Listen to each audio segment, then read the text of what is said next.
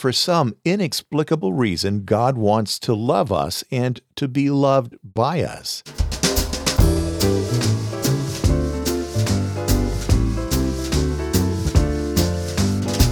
This is the LifeSpring One Year Bible coming to you from Riverside, California, and I'm Steve Webb, your OG Godcaster, podcasting since 2004. How are you? This is the Law Monday, and our reading today will be Exodus 29 through 32. I'm calling this episode, Why Should I Worry? And I'm going to answer a question from a LifeSpring family member about the childhood of Jesus. Remember, I'm giving away a copy of the Jesus Revolution book to three LifeSpring family members this coming Saturday. If you'd like to have one of these, you'll have to enter the drawing, and the way you do that is by sending an email to me at steve at lifespringmedia.com with the words, I want a Jesus Revolution in the subject line. Or you can send a boostagram with those words. Are you planning to go to see the movie this week? Leanne and I are. For us, it'll be the second time. If you're on the fence and you want to see some trailers for it, go to lifespringmedia.com slash Jesus Revolution. I've got some trailers up there. Now, before we get to the reading, let's pray. Our Father, we thank you for your word, and I pray that you would speak through me as I comment on today's reading and as I answer the question about the boyhood of Jesus. I pray this in his name. Amen. Okay, you ready? Let's begin. Exodus chapter 29. The Lord continued. Now this is what you must do in order to set Aaron and his sons apart to serve me as priests. Take a young bull that has no defects, and two rams that have no defects Use the finest wheat flour, but no yeast, and bake some loaves of bread, some rings of bread made with olive oil, and some wafers brushed with olive oil. Put the bread in a basket, and bring the basket along with the young bull and the two rams. Then bring Aaron and his sons to the entrance of the tent of meeting, and wash them. Take the clothes and put them on Aaron, the linen robe, the ephod, and the robe that is worn with it, and the breastplate. Use the belt to tie it on him tightly. Put his turban on him and fasten the holy crown to it. Take the anointing oil, pour it on his head, and anoint him. Have his sons come forward. Dress them in their linen robes and put turbans on them. Tie belts around the waists of Aaron and his sons. They alone are to be priests. This is a permanent law. In this way you will ordain Aaron and his sons. Then bring the young bull to the front of the tent of meeting. Aaron and his sons will place their hands on its head. Slaughter the bull in the Lord's presence at the entrance to the tent of meeting. Take some of the bull's blood and put it on the horns of the altar with your finger. Pour the rest of it out at the bottom of the altar. Then take all the fat that covers the internal organs, the lobe of the liver, and the two kidneys with the fat on them, and burn them on the altar but burn the bull's meat, skin, and excrement outside the camp. It is an offering for sin. Take one of the rams. Then Aaron and his sons will place their hands on its head. Slaughter it, take the blood, and throw it against the altar on all sides. Cut the ram into pieces, wash the internal organs and legs, and put them with the other pieces in the head. Then burn the whole ram on the altar. It's a burnt offering, a soothing aroma, an offering by fire to the Lord. Take the other ram. Then Aaron and his sons will place their hands on its head. Slaughter it, take some of the blood, and put it on the right earlobes of Aaron and his sons, on their right thumbs, and on the big toes of their right feet. Throw the rest of the blood against the altar on all sides. Take some of the blood that is on the altar, and some of the anointing oil, and sprinkle it on Aaron and his clothes, and on his sons and their clothes. In this way, Aaron, his sons, and their clothes will be holy. From this same ram take the fat, the fat of the tail, the fat that covers the internal organs, the lobe of the liver, the two kidneys with the fat on them, and the right thigh. This is the ram for the ordination. From the basket of unleavened bread which is in the Lord's presence, take a round loaf of bread, a ring of bread made with olive oil, and a wafer. Put all of these in the hands of Aaron and his sons, who will offer them to the Lord. Then take them from their hands and burn them on the altar on top of the burnt offering. It's a soothing aroma in the Lord's presence, an offering by fire to the Lord. Take the breast from the ram used for Aaron's ordination and present it to the Lord. This will be your share. Set apart as holy the breast that is offered to the Lord and the thigh that is the contribution. Both will come from the ram used for the ordination. They both belong to Aaron and his sons. It is a permanent law that the Israelites give this portion to Aaron and his sons as a contribution. This will also be their contribution to the Lord from the fellowship offerings. Aaron's holy clothes will belong to his descendants so that they can be anointed and ordained in them. The son who succeeds him as priest, the one who goes into the tent of meeting to serve in the holy place, will wear them for seven days. Take the ram used for the ordination and boil its meat in a holy place. At the entrance to the tent of meeting, Aaron and his sons will eat the meat of the ram and the bread left in the basket. They will eat those offerings through which they made peace with the Lord at their ordination and installation. No one else may eat them because the offerings are holy. If any meat or bread from the ordination is left over until morning, burn it up. It must not be eaten because it is holy. Do this with Aaron and his sons exactly as I have commanded you. Take seven days to ordain them. Each day sacrifice a young bull as an offering to make peace with the Lord. Sacrifice this offering for sin on the altar in order to pay for its sins. Then anoint it with olive oil in order to dedicate it. For seven days at the altar, make peace with the Lord, and set the altar apart for its holy purpose. Then the altar will be most holy. Anything that touches the altar will become holy. This is what you are to offer on the altar regularly every day two one year old lambs. Offer one in the morning and the other at dusk. With the first lamb, make an offering of eight cups of flour mixed with one quart of virgin olive oil. Make a wine offering of one quart of wine. Offer the other lamb at dusk, and with it make the same grain offering and wine offering as in the morning. This is a soothing aroma, an offering by fire to the Lord. For generations to come, this will be the daily burnt offering made in the Lord's presence at the entrance to the tent of meeting. There I will meet with you to speak to you. I will also meet with the Israelites there, and my glory will make this place holy. I will dedicate the tent of meeting and the altar for their holy purposes. I will set Aaron and his sons apart for their holy duties of serving me as priests. Then I will live among the Israelites and be their God. They will know that I am the Lord their God. I brought them out of Egypt so that I might live among them. I am the Lord their God. Exodus chapter 30. The Lord continued, Build an altar out of acacia wood for burning incense. Make it 18 inches square and 36 inches high. The horns at altar must be made out of one piece of wood. Cover all of it with pure gold, the top, the sides, and the horns. Put a gold molding around it. Make two gold rings and put them below the molding on opposite sides to hold the poles for carrying it. Make the poles out of acacia wood and cover them with gold. Put the altar in front of the canopy which hangs over the ark containing the words of my promise. I will meet with you there in front of the throne of mercy that is on the ark. Aaron must burn sweet smelling incense on this altar every morning when he takes care of the lamps. Also, when Aaron lights the lamps at dusk, he must burn incense. For generations to come, an incense offering must burn constantly in the Lord's presence. Never burn any unauthorized incense on this altar, or any burnt offerings or grain offerings. Never pour a wine offering on it. Once a year, Aaron must make peace with the Lord by putting blood on its horns.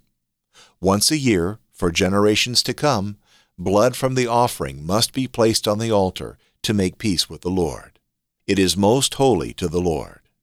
Then the Lord said to Moses, When you take a census of the Israelites, each person must pay the Lord a ransom for his life when he is counted. Then no plague will happen to them when they are counted. As each person is counted, he must give one fifth of an ounce of silver using the standard weight of the holy place. This one fifth of an ounce of silver is a contribution to the Lord. Everyone counted who was at least 20 years old must give this contribution to the Lord. The rich must not give more than one fifth of an ounce of silver, and the poor must not give less. This contribution is given to make peace with the Lord and make your lives acceptable to the Lord. Take the money the Israelites give to make peace with the Lord and use it to pay the expenses of the tent of meeting. It will be a reminder for the Israelites in the Lord's presence that the sins in their lives are removed. The Lord said to Moses, Make a bronze basin with a bronze stand for washing. Put it between the tent of meeting and the altar, and fill it with water. Aaron and his sons will use it for washing their hands and feet. Before they go into the tent of meeting, they must wash so that they will not die. Before they come near the altar to serve as priests and burn an offering by fire to the Lord, they will wash their hands and feet so that they will not die. This will be a permanent law for him and his descendants for generations to come. The Lord said to Moses, Take the finest spices, twelve and a half pounds of powdered myrrh, half as much, that is, six and a quarter pounds of fragrant cinnamon, six and a quarter pounds of fragrant cane, twelve and a half pounds of cassia, all weighed using the standard weight of the holy place, and four quarts of olive oil. Have a perfumer make these into a holy oil, a fragrant mixture, used only for anointing. This will be the holy oil used for anointing. Use it to anoint the tent of meeting, the ark containing the words of my promise, the table and all the dishes, the lampstand and all the utensils, the altar for incense, the altar for burnt offerings and all its accessories, and the basin with its stand. In this way you will dedicate them for their holy purpose. Then they will be most holy, and anything that touches them will become holy. Anoint Aaron and his sons as well. In this way you will set them apart for their holy duties of serving me as priests. Say to the Israelites, For generations to come, this will be my holy oil, used only for anointing. It must never be poured on the bodies of other people. Never make any perfumed oil using this formula. It is holy, and you must treat it as holy. Whoever prepares a perfume like this, or puts it on anyone who is not a priest, must be excluded from the people. The Lord said to Moses, Take one part fragrant spices, two kinds of gum resin and aromatic mollusk shells, and mix them with one part pure frankincense.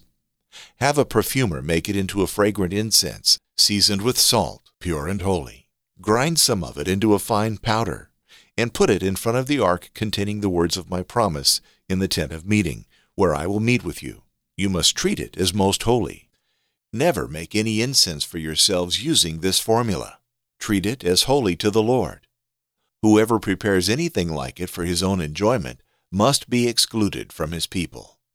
Exodus chapter 31 The Lord spoke to Moses, See, I have chosen Bezalel, son of Uri, the son of Hur, of the tribe of Judah, and I have filled him with the Spirit of God, in skill, in understanding, in knowledge, and in all kinds of craftsmanship, to make artistic designs for work with gold, with silver, and with bronze and with cutting and setting stone, and with cutting wood, to work in all kinds of craftsmanship. Moreover, I have also given him Oholiab, son of Ahisamach, of the tribe of Dan. And I have given ability to all the specially skilled, that they may make everything I have commanded you the tent of meeting, the ark of the testimony, the atonement lid that is on it, all the furnishings of the tent, the table with its utensils, the pure lampstand with all its utensils, the altar of incense, the altar for the burnt offering with all its utensils, the large basin with its base, the woven garments, the holy garments for Aaron the priest, and the garments for his sons to minister as priests, the anointing oil, and sweet incense for the holy place. They will make all these things just as I have commanded you. The Lord said to Moses, Tell the Israelites, Surely you must keep my Sabbaths, for it is a sign between me and you throughout your generations, that you may know that I am the Lord who sanctifies you. So you must keep the Sabbath, for it is holy for you. Everyone who defies it must surely be put to death. Indeed, if anyone does any work on it, then that person will be cut off from among his people. Six days' work may be done, but on the seventh day is a Sabbath of complete rest holy to the Lord. Anyone who does work on the Sabbath day must surely be put to death.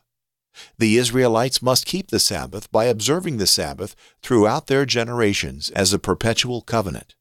It is a sign between me and the Israelites forever.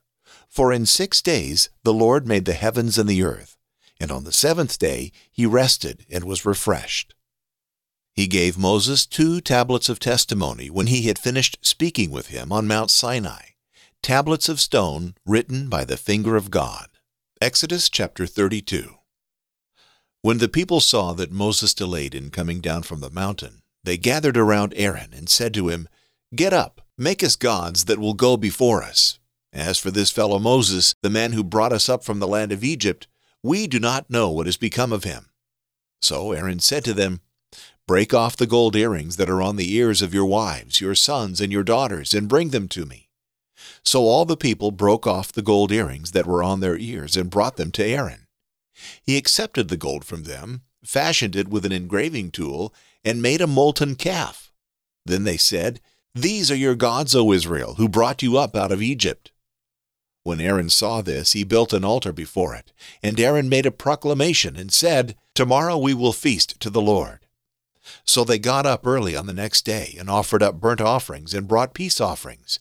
And the people sat down to eat and drink, and they rose up to play. The Lord spoke to Moses, Go quickly, descend, because your people, whom you brought up from the land of Egypt, have acted corruptly. They have quickly turned aside from the way that I commanded them. They have made for themselves a molten calf, and have bowed down to it, and sacrificed to it, and said, These are your gods, O Israel, which brought you up from the land of Egypt.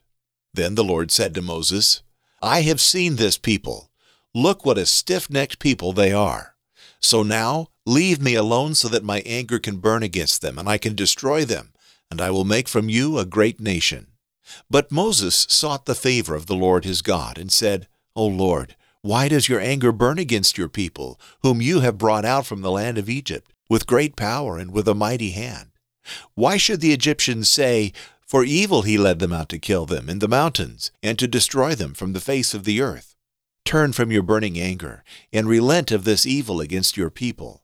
Remember Abraham, Isaac, and Israel, your servants, to whom you swore by yourself, and told them, I will multiply your descendants like the stars of heaven and all this land that I have spoken about I will give to your descendants, and they will inherit it forever.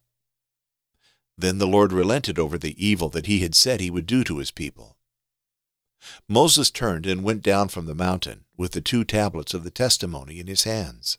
The tablets were written on both sides. They were written on the front and on the back. Now the tablets were the work of God, and the writing was the writing of God, engraved on the tablets.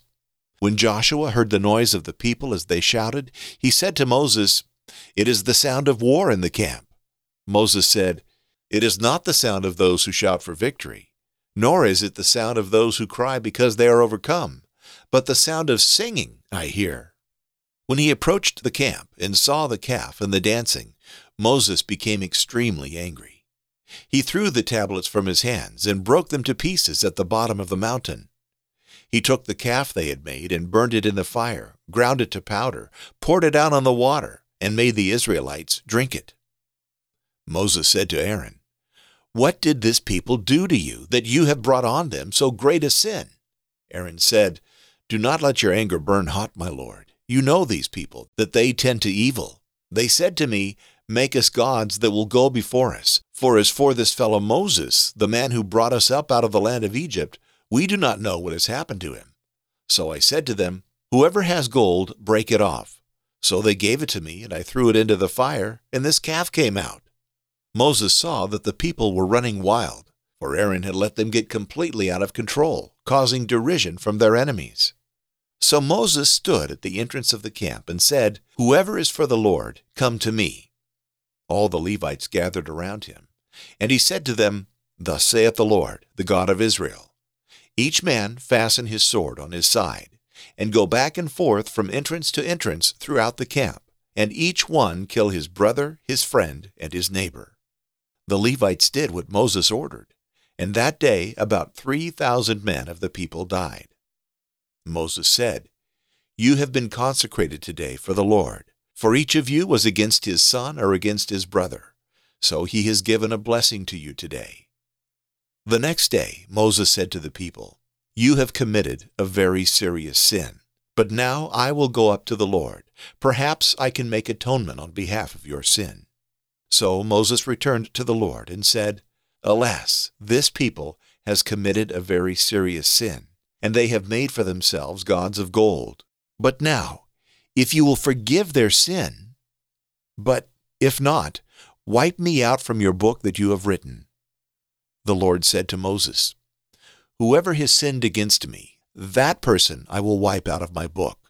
So now go, lead the people to the place I have spoken to you about. See, my angel will go before you, but on the day that I punish, I will indeed punish them for their sin. And the Lord sent a plague on the people because they had made the calf, the one Aaron made. Well, today's reading really covered a tremendous range, didn't it? From the anointing of Aaron and his sons as priests, to the instructions for sacrifices, to God's giving the tablets of the law, inscribed with his own finger, by the way, to the abomination of the golden calf, to Moses interceding on behalf of the people. It's hard to know where to focus my comments today. I could talk about how Jesus is represented in establishing the priesthood, in the daily offerings, and in the different elements talked about in chapter 30, which were the altar of incense, the ransom each person was to pay at the census, the bronze basin, the anointing oil, and the incense that was used in the tent or tabernacle. All of these things pointed to Christ in a specific way. I could talk about how God enables us for the work He calls us to, as He did Bezalel and Oholiab, and all the workers who were to help with the work. I could also talk about the significance of God delivering the Ten Commandments on tablets of stone. And I could talk at some length about the shameful scene of the golden calf. Beloved, as I sit here today reading these four chapters, I'm struck at God's infinite patience and love for us. I can't fathom how or why our omniscient, righteous, holy God, knowing the path that mankind would take, would nonetheless create us. I mean, think of it. He created a perfect planet for us. He placed our first parents, Adam and Eve, there, where there was no sickness and no death. Nothing was there that would cause harm. But because God wanted mankind to love Him of our own free will, He gave us the ability to make the choice between right and wrong, knowing that we would make wrong choices. And of course, you know the rest of the story. Ultimately, God made a way, at great cost to Himself, for mankind to be reconciled to him if they would just believe in the Savior that he himself provided. This is a love that drives me to my knees, beloved. I can only offer up my feeble praise and worship.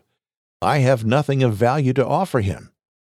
He didn't choose me or you because of anything that we could do for him. He is entirely self sufficient. He doesn't need us. But for some inexplicable reason, God wants to love us and to be loved by us. The entire relationship between God and man is based on His infinite love.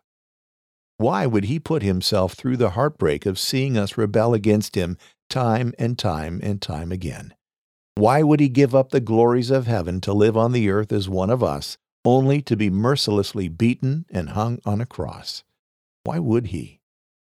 I honestly cannot begin to imagine this kind of love.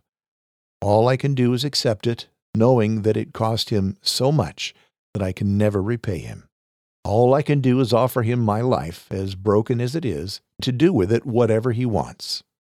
Some people might say, Isn't that a scary thought to offer your life not knowing what he'll do with it? And my response is, Whatever he does, he will do with love. Why should I worry?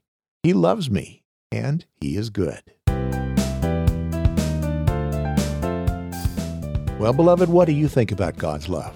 Let me know. Call the LifeSpring Family Hotline at plus one nine five one seven three two eighty five eleven, or comment via Boostagram. You can also go to comment.lifespringmedia.com or send an email to me at steve at lifespringmedia.com. See how easy I make it for you to get in touch with me? That's how much I want to hear from you. Well, tomorrow will be History Tuesday, and we'll complete the book of 2 Samuel with the reading of chapters 20 through 24. New mail notification. James Garner sent me a comment, and he said, I caught up. Now that I've heard the beginning until now, I get what you're doing. It's not as confusing as I thought it was. But now the question I was listening to someone talking about the Quran, and she mentioned that in the Holy Bible you don't hear much, if anything, about Jesus during childhood. I suspect she's right, as I cannot call up anything from what exposure I had to the Bible, yet I seem to know just about every Old Testament story you've covered so far. Furthermore, she said that Jesus, specifically his childhood, is covered in detail in the Quran. Is this true? Why would this information not be covered in the Holy Bible? Seems like it would be there. And he just signed James. Well, first off, thank you for your note, James, and congratulations on getting caught up. I do understand how the format can be confusing at the beginning, and that's one reason that every so often I take a moment in the show to explain why we seem to be jumping around in the schedule. I'm glad it makes sense to you now. Now, your question about Jesus' childhood is reasonable. Of course, we're curious about his childhood. Really, though, all we know about Jesus as a boy is found in Luke chapter 2, verses 41 through 52. I encourage you to go read that. But the fact that God only gave us this very brief glimpse of Jesus' childhood tells us that God didn't find it necessary to give that information to us. But He did give us what was needed for His purposes. We just have to, in faith, trust that He knows what He's doing. And of course, He does.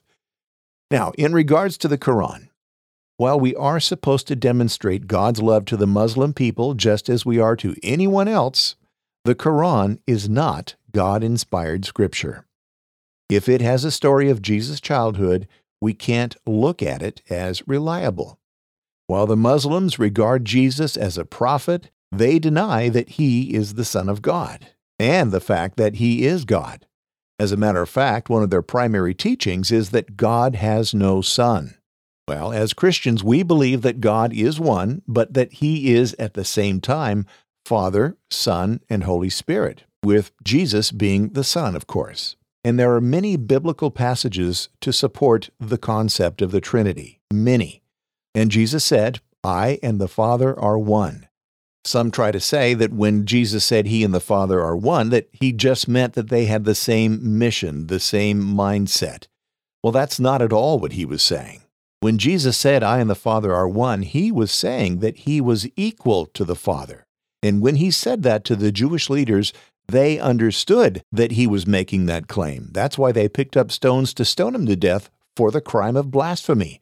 When they picked up the stones, Jesus said, Why are you doing that? They said, Because you, being a man, make yourself God. So they understood what claim he was making. And Jesus also said, I am the way, the truth, and the life. No one comes to the Father except through me. Muslims reject that.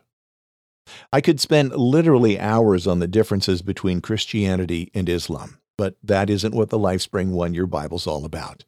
We read the Bible here and we discuss what God says in it. And by becoming students of the Bible, it becomes easier to discern the truth from falsehood. If other teachings contradict what the Bible says, we have to set them aside. James, I hope that helps, and thanks again for your question. Feel free to write in anytime.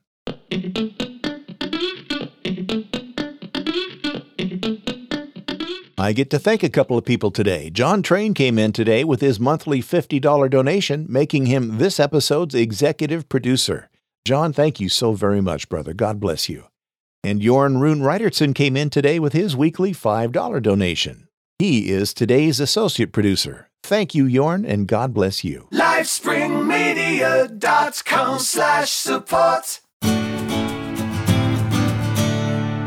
Remember that our next time of prayer will be this coming Wednesday. If you have something you'd like to share with the family in terms of prayer requests or praises, go on over to prayer.lifespringmedia.com and fill out that form there. If you like, you can call in your prayer request or praise on the LifeSpring Family Hotline at plus one nine five one seven three two eighty five eleven.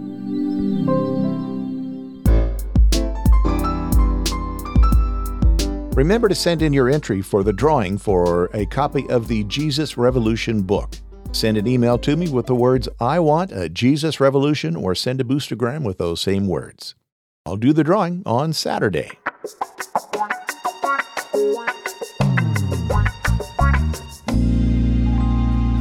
Thanks to Scott Snyder for today's art, and also thanks to Sister Denise, who does the transcripts, Michael Hayner, who does the chapters, Jason Pascal, who also does some of the artwork, and Brittany, who does the newsletter. I'm so thankful for you guys, and I'm thankful for you. Thank you for inviting me into your day. And now, until tomorrow, may God bless you richly. My name is Steve Webb. Bye. The LifeSpring Media family of programs are made possible by the generous support of listeners like you. Thank you. Boost.